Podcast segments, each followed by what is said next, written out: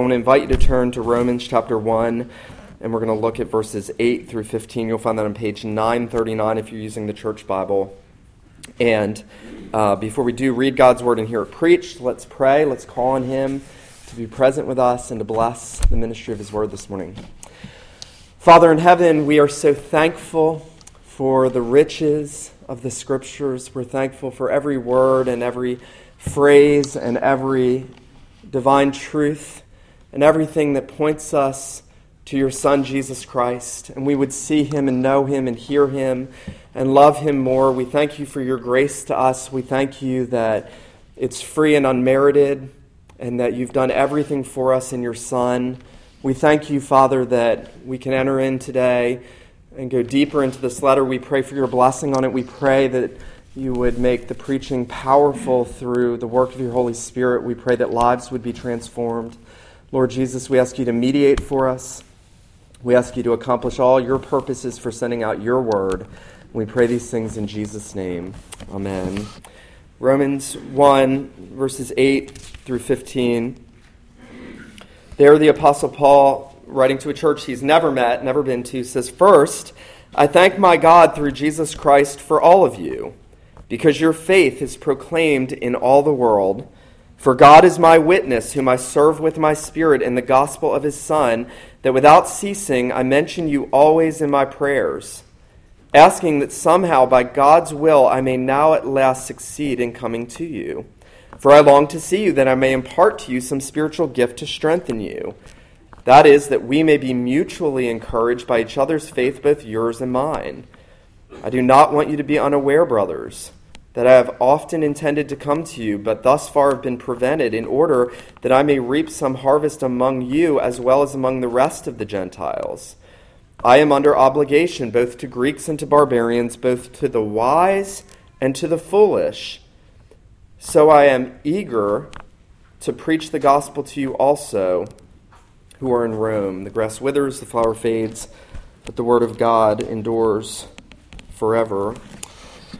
Well, I have had sort of a recurring experience over the years as I have read many of the great sermons in church history, and I've also had the opportunity to sit under many uh, lectures and sermons and conferences and to hear men in our day throughout the church speak. And one thing has often struck me as I listen to men in public forums and as I compare it with what I read in the sermons of the great ministers of the gospel in church history is that while it's always dangerous to judge someone's motives, it's always dangerous to judge motives. There are times when, when you listen carefully to what people are saying, you see deeply into the heart of the man who is speaking and who ought to be speaking God's word and who ought to be bringing glory to Jesus and who ought to be pointing away from himself and to the Savior. And what you often see as you walk away from listening to others and reading sermons is what's in the heart of the man who is there seeking to minister to people.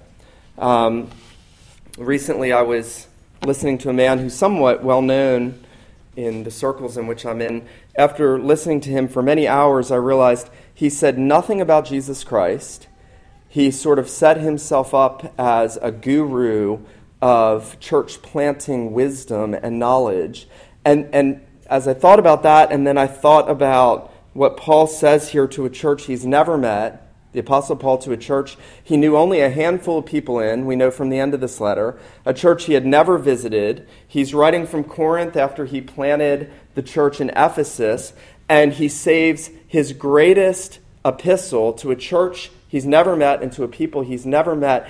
And before he opens up the spiritual treasury of theological depths about Jesus Christ and the gospel, he, he opens up his heart to them. He, in a sense, shows what's in a pastor's heart that's been motivated by grace and moved by the gospel.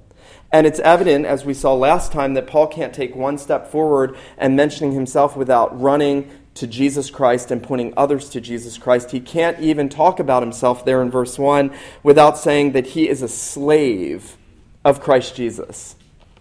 Um, as I mentioned, sermons that I've read in church history, there's one that I often think about Robert Murray M'Cheyne, who was um, one of the greatest Reformed preachers in the history of the church in the early part of the 19th century in Scotland, died at 29 years old.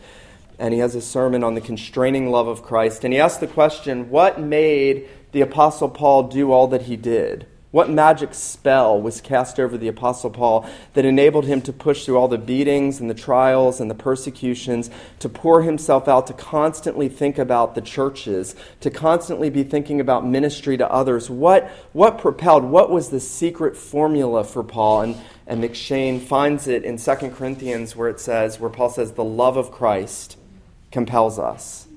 Now, I'm going to argue this morning that the same question can be answered the same way, but instead of the love of Christ compels us, the grace of God compels us. That's really the point of this whole text. The grace of God compels a pastor's ministry and a people's ministry in the church and for the evangelization of the world. That's what this text is about. Paul has a pastor's heart motivated by the grace of God for the well being of believers in the church and the evangelization of all men throughout the world. And notice, as we come to this, that in the first place, Paul sort of gives us um, a pastoral prayer for the church in Rome. He finishes that introductory section there in verse 8. He says, First, and you got to love this, Paul never gives you a second or a third. First, he never gets to it. He gets so consumed in first. That's a man you have to love. So caught up with first, he says, First, I thank my God through Jesus Christ for all of you. Never met a soul in the church. Never met any of them. He knew a few that had probably moved there over time that he greets at the end of the letter, but he had never been to this church, and he says, I thank my God for all of you. I think there's a few things we can take away. One, I think that the fact that the greatest apostle writing the greatest letter to a church he's never been to shows that the message doesn't come from him, it comes from God. That the God who built the church has commissioned the apostle Paul, who he redeemed to be an apostle in the church, to write to the church, and that this is not Paul writing to people they know. I, you don't know a lot about me, but I hate letter writing. When I was a boy, my mom tried to get me to write letters to people, thank you notes. I, I don't know. It is like kryptonite to me. I don't know why. I will shoot off emails. I will talk on the phone for like six hours. I hate writing letters. And, and yet, when I've written letters, they have been to people I have cared most deeply for, I have known most intimately, who I am most grateful for. Paul has saved his best letter for people he's never met. That's remarkable. That's a remarkable testimony to the apostolic um, office that the Apostle Paul was called to fill. And notice, he, he doesn't thank God for them per se or any gifts in them. And we're going to talk about this. Notice what he does first of all in his pastoral prayer. He says, First, I thank my God through Jesus Christ for all of you because your faith is proclaimed in all the world. Paul is thanking God for the gift of faith. You see, faith is not something men have in themselves. Faith is a gift from God. If you've believed in Jesus, it's because God has given you faith. You thank God for what God gives. Paul says, I thank my God because you have faith. That was a gift from God, and your faith is spoken of throughout the whole world. That means that in that known world at that time, throughout Asia Minor, Paul understood that the church in Rome had some very vibrant Christians who other churches had been blessed by, and people were saying the saints the saints in Rome, they are rich in faith. They are trusting Jesus. And in, it would be like New York City. It would be like New York City. It would be much worse than New York City. Rome was the capital of the known world, full of wickedness. And here, this church and the people in it have their great faith spoken of throughout the world. I, I think it's interesting that um, there is a unity that is underlying what Paul's saying. These people are together they're together. The faith that God has given them in Jesus has united them together and has become a powerful witness to the world. John Murray puts it this way where faith is, it seeks the fellowship of the saints. Where faith is, it seeks the fellowship of the saints. And so here Paul is writing to a, a group of people who have been united together in Christ, have been given the gift of faith. And notice Paul's prayer there in verse, in verse 8. He says, I thank my God. It's interesting. You, you would think that maybe there's some wasted words. There's no wasted words in the Bible. Paul doesn't say, I thank God. He doesn't say, I thank the Lord. He doesn't say, I, I, I give thanks to your God. He says, I thank my God. Paul is a man deeply committed to praying for the church to God who he lives in intimate fellowship with. Listen, God is not some some force, some impersonal force. Um, the Apostle Paul had an intimate relationship with God. That's what all Christians are called to have an intimate relationship with God. And this is remarkable. I think when we look at our lives and we say, you know, prayer is often lacking, we don't pray like we should, and then we start to calculate why, well, I've got to go here, I've got to do this, I've got to do this, and, and we pretty much say, I'm too busy for prayer. There was no one as busy as the Apostle Paul. There was no one busier than the Apostle Paul and he always found time to pray.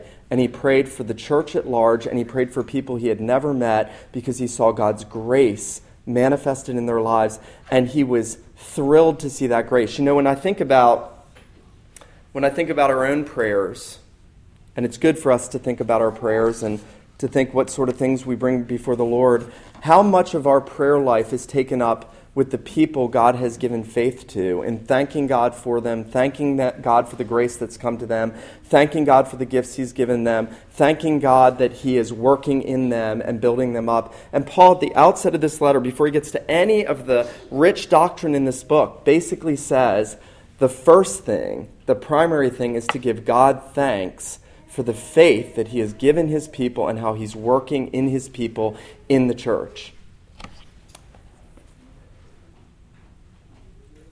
I think the reason Paul could do this with such sincerity is because Paul had been a recipient of so much grace himself. Paul understood the greatness of the gift of faith because Paul didn't have the gift of faith until Jesus brought him to his knees on the Damascus Road and, with the largest grace that has almost ever been poured out in church history, turned the greatest persecutor into the greatest apostle. And so when he looks out and he looks at other Christians, he's grateful. And, you know, I think if that's lacking in our lives, if thanking God for others and how he's working in others in the church is lacking, it's because we've forgotten that we've been the recipients of grace. So, grace is what motivates the prayer of Paul. The pastoral heart of Paul comes because he has received the grace of God in Jesus Christ. He's had, had his sins forgiven. He's been reconciled to God. He's been made a new creature. And so his heartbeat is elevated by the faith of God's people. Paul's heartbeat is elevated by the faith of God's people. We'll notice then in his pastoral prayer that he moves on from thanksgiving now really to petition. And notice in verse 9, he says, God is my witness, whom I serve with my spirit in the gospel of his Son, that without ceasing I make mention of you always in my prayers, asking that somehow by God's will I may now at last succeed in coming to you. Paul had tried to come to this church, he had tried to visit them, he had been hindered, he had been sidetracked. God had different plans for Paul, but Paul was always zealous for the spiritual care of the people. He wanted to come to them.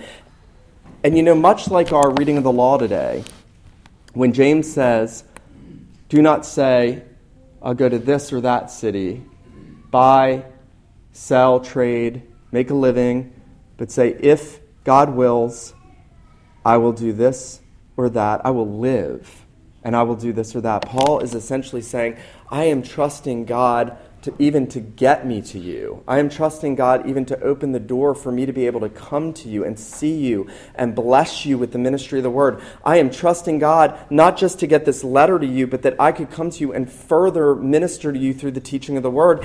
And what a lesson for us. Notice this. He says, asking that somehow by God's will I may now at last succeed in coming to you. It should be a staple of our lives that we are asking God to open doors for everything in our lives, for our church, for all the needs of our church. You know, I'm shocked. I'm shocked at how little I find myself doing that and how little I see others all over the world in the church doing those things, praying that God would provide for every single thing in the church, that He would open every door for further ministry and for the spread of the gospel, that He would open every door for the evangelization of the world, that He would open doors for churches to work together in fellowship, other like minded gospel centered churches to minister together and to be together and to fellowship together. And Paul, his prayer, notice Paul's prayer is really not anything for himself. That's the remarkable thing. The Apostle Paul is absolutely selfless in his prayer because he has received the rich grace of God in the gospel, and it makes him think about others and how others can be built up and blessed. When I was a boy, my dad used to always um, say to my sister and me, and, and got to a point where I really despised hearing it, but he would always say, We need to be praying that we would be interested in the needs and interest of others. We have to be asking God to make us interested in the needs and interest of others. That's a prayer I've prayed many times um, in my Christian life post conversion because even to be interested in the needs and interests of others is a manifestation of God's grace. And we need to even be praying for that so that we would learn to be motivated by God's grace in the gospel to thank God for other believers.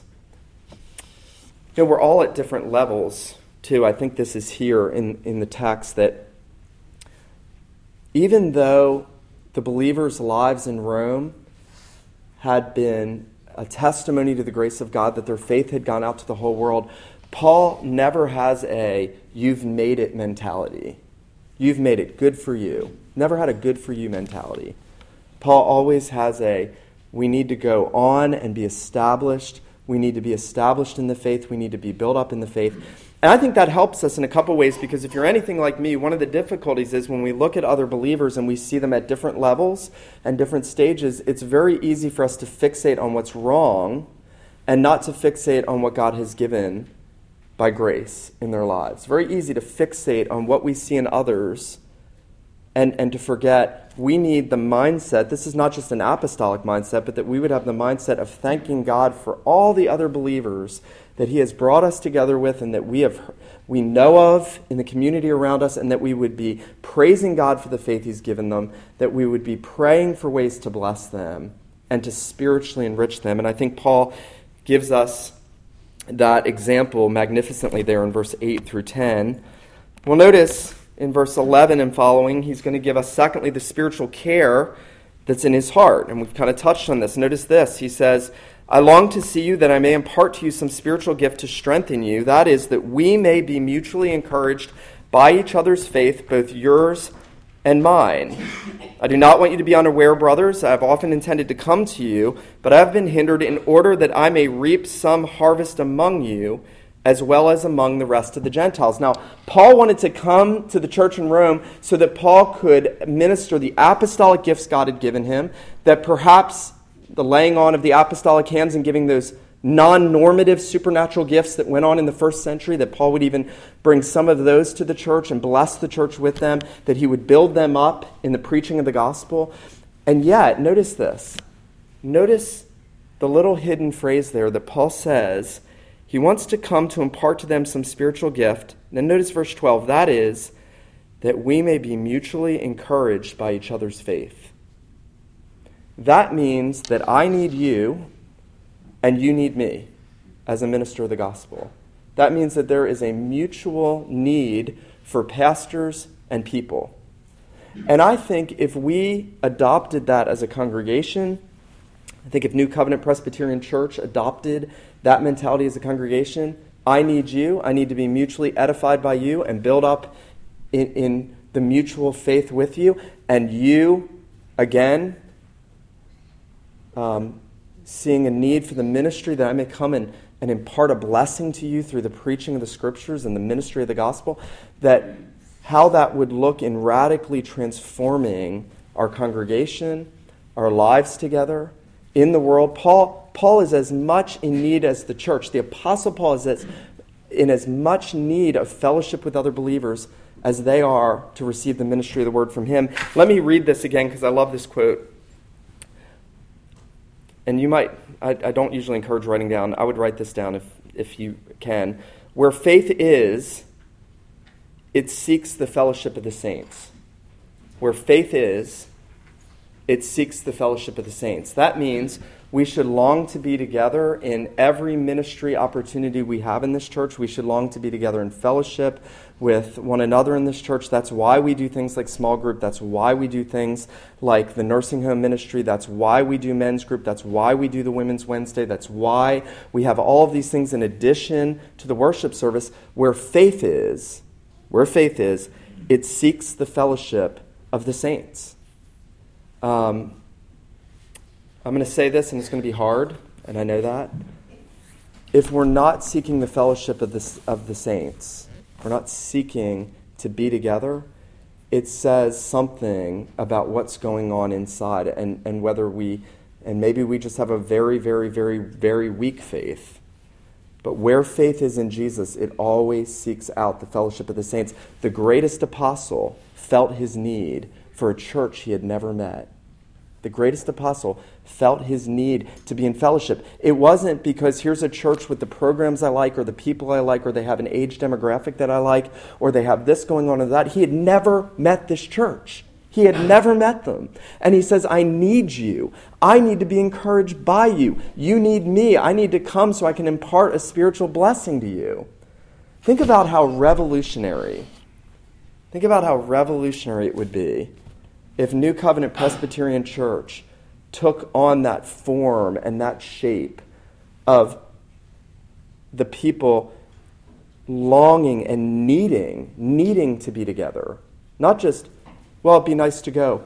I need to be together with the saints. That's what faith calls for. And so Paul gives us that beautiful picture of the spiritual care of a pastor for a church and his own need for spiritual care. And then finally, and I want to kind of focus on this as we walk out of this this morning, Note the uh, evangelistic zeal of Paul in the gospel. Now, remember, this is a church that had already heard the preaching of Jesus. Probably some of them heard it when Peter preached at Pentecost. There were some from Rome, it says in the book of Acts. And they had probably taken the gospel back to Rome. Others had probably moved from other churches to Rome. It was a center place, it was the major city in the known world at that time. That church had been planted, the gospel had come, and yet Paul sees that more gospels needed, more preaching of Jesus is needed, more evangelism evangelistic preaching is needed. And note what Paul says. He says, I've often intended to come to you, I've been hindered, that I may have some harvest among you as well as among the rest of the Gentiles. Paul was always thinking outward. He was always thinking about people that didn't know Jesus, that needed to hear the gospel. And I want to say this this morning as emphatically as I can. If you don't think Richmond Hill is a mission field, you are not having the right conversations with people. You are not having the right conversations if you don't think you are living in a mission field. There are so many people who do not know Jesus in this town. And when the grace of God comes and the mercy of God in Christ comes, not only does it give us a zeal for that, but Paul uses the strongest possible language ever. He says, and, and the ESV is not a good translation, he says, I am a debtor I am a debtor, both to Greeks and Jews. Notice this. To Greeks and barbarians, I am, verse 14, I am a debtor, both to Greeks and to barbarians, both to the wise and the foolish. I am eager to preach the gospel to you also who are in Rome. Now, it's a curious phrase. I'm a debtor. One of my favorite sermon titles in church history, a guy named W.G.T. Shedd, has a sermon called Every Christian a Debtor to the Pagan. Every Christian a debtor to the pagan. Think about that as we think about the change in our country's moral compass and how we react to that. We may get upset about that, and, and that's okay. It's okay to be concerned and deeply care about that. But as we are deeply concerned, do we have the mindset, I am a debtor to the pagans? I'm a debtor to those that don't know God. I am a debtor. I am in debt to them to bring them the gospel. What does that mean? What does it mean? How can Paul say that? Why would Paul say that? Well, I think I'm going to read to you, I think, the finest answer. John Piper gives this illustration on this verse. He says, If you're in trouble along with lots of other people, if you're in misery, or you're in a mega disease or some terrible tragedy has happened to you and you're all in peril, and suddenly you find a remedy. Suddenly you find a remedy. You find a rescue, you find an escape, you receive it with singing and joy. It just came to you, you didn't qualify for it. And you don't look at the others in the same calamity and feel indebted to sh- share the escape and the remedy with them. What you, in fe- what you in effect say is, I was qualified, they weren't. When we don't have a I am a debtor to all men to bring the gospel to them mentality, we are in effect saying, I was qualified for the gospel and they are not. Listen to this, Piper. This is so magnificent. he says, What you in, in effect say is, I was qualified, they weren't. That nullifies grace. That's the end of grace in your life. If you know grace, if you know what it is to be freely approached by God, called by God, raised from the dead by God, given the faith, gift of faith by God, brought into fellowship with Jesus by God, freely apart from any qualifications on your part, then when you walk out of here, you will not be able to lay your eyes on another human being, cultured or uncultured, and say, they don't qualify because you didn't qualify. And since you didn't qualify, they are no less or more deserving than you are, and therefore you owe them the gospel. I think that's very powerful. That unless we have in our depths, and I think we often do, have a I was qualified mentality, and I deserve this down in there somewhere. I know we do, unless we're perfect. Somewhere we have that old man wrestling. And when we realize that God's grace was 100% free, undeserved, unmerited, came from the sovereign goodness and mercy of God to us in Jesus Christ because of what he did, we should walk out of here and see other people and say, I owe them the gospel. I owe them the good news of sins forgiven, reconciliation through the blood of Jesus. And so, what I want to say this morning is that from start to finish, in verse 8 through 15, everything that motivates everything that Paul prays and tells the church in Rome he wants to do is driven by the grace of God in his own life. Now, here's what I want to ask you as we close. When you think about your own relationship with the Lord, do you think, I am utterly undeserving of any of his goodness? I deserve hell. Deserve hell. That's why hell's important. That's what I deserve. I would be there if he hadn't had mercy on me, if he hadn't found me in a pit of spiritual deadness and decay, and he, by his free grace, raised me from death to life, united me to his Son, and I am the most undeserving person on the planet. And I believe that we need to get to the place where we can say, I am the most undeserving person on the planet. And Paul thought that about himself.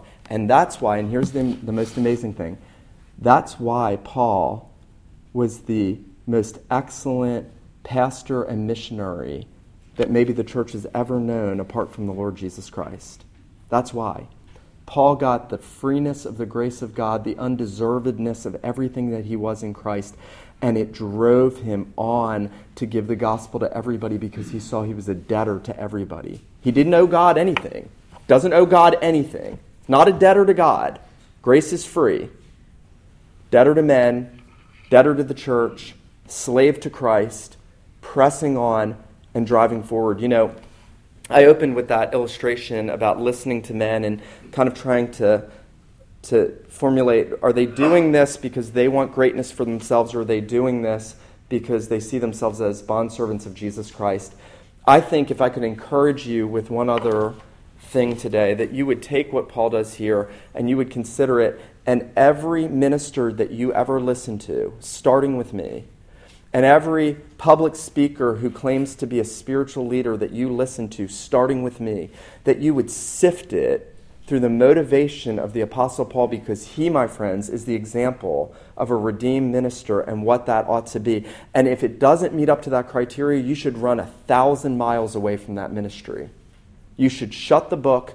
You should turn off whatever you're listening to. You should leave the conference if the heart of a minister is not to see the people rooted in the grace of Jesus Christ and built up in Him, putting away from themselves, you know, Paul was not a I want to change the world kind of man. He didn't have a I want to do something great and change the world with my ideology. Paul, let me remind you, Paul was probably smarter than most people on the planet. Paul was trained in the best theological institutions the world knew, and he knew the Greek philosophers as good as the Greek philosophers knew themselves. And yet, Paul never brought attention to that. He said, I determined to know nothing among you but Jesus Christ and Him crucified. And so, Paul never flaunted his knowledge, he never drew attention to himself, and he even said to the church, I need you. I want the mutual edification of the faith with you. That's a pastor's heart. That's a Christian's heart. I ask that you'd be praying that God would give us that heart and that we would see that manifested in this church, throughout the world, that God would use this congregation powerfully. It doesn't matter if we're small, it matters do we have the faith that Paul's speaking about, and do we have the fellowship that Paul's speaking about, and do we have the mindset that Paul's speaking about? Do we see ourselves as debtors to the world to bring the gospel? Let him who has ears to hear, let him hear what the Spirit says this morning. Let's pray. Father in heaven, we know that we fail in so many ways to exhibit what Paul has exhibited, and so we ask that you would give us a greater measure of grace, greater remembrance of our Lord Jesus Christ, what he did at the cross, what he bore for us, the travail of his soul, the, the work of redemption that he alone could accomplish. And Father, we pray that you would remind us of what we were when you found us, and that you would give us the I am a debtor to preach the gospel to all mindset. We pray, oh God, that you'd have mercy on this congregation, that you would build us up, that we would care deeply for one another and want to bless each other in the spiritual riches that we have in Christ. We pray these things in Jesus' name. Amen.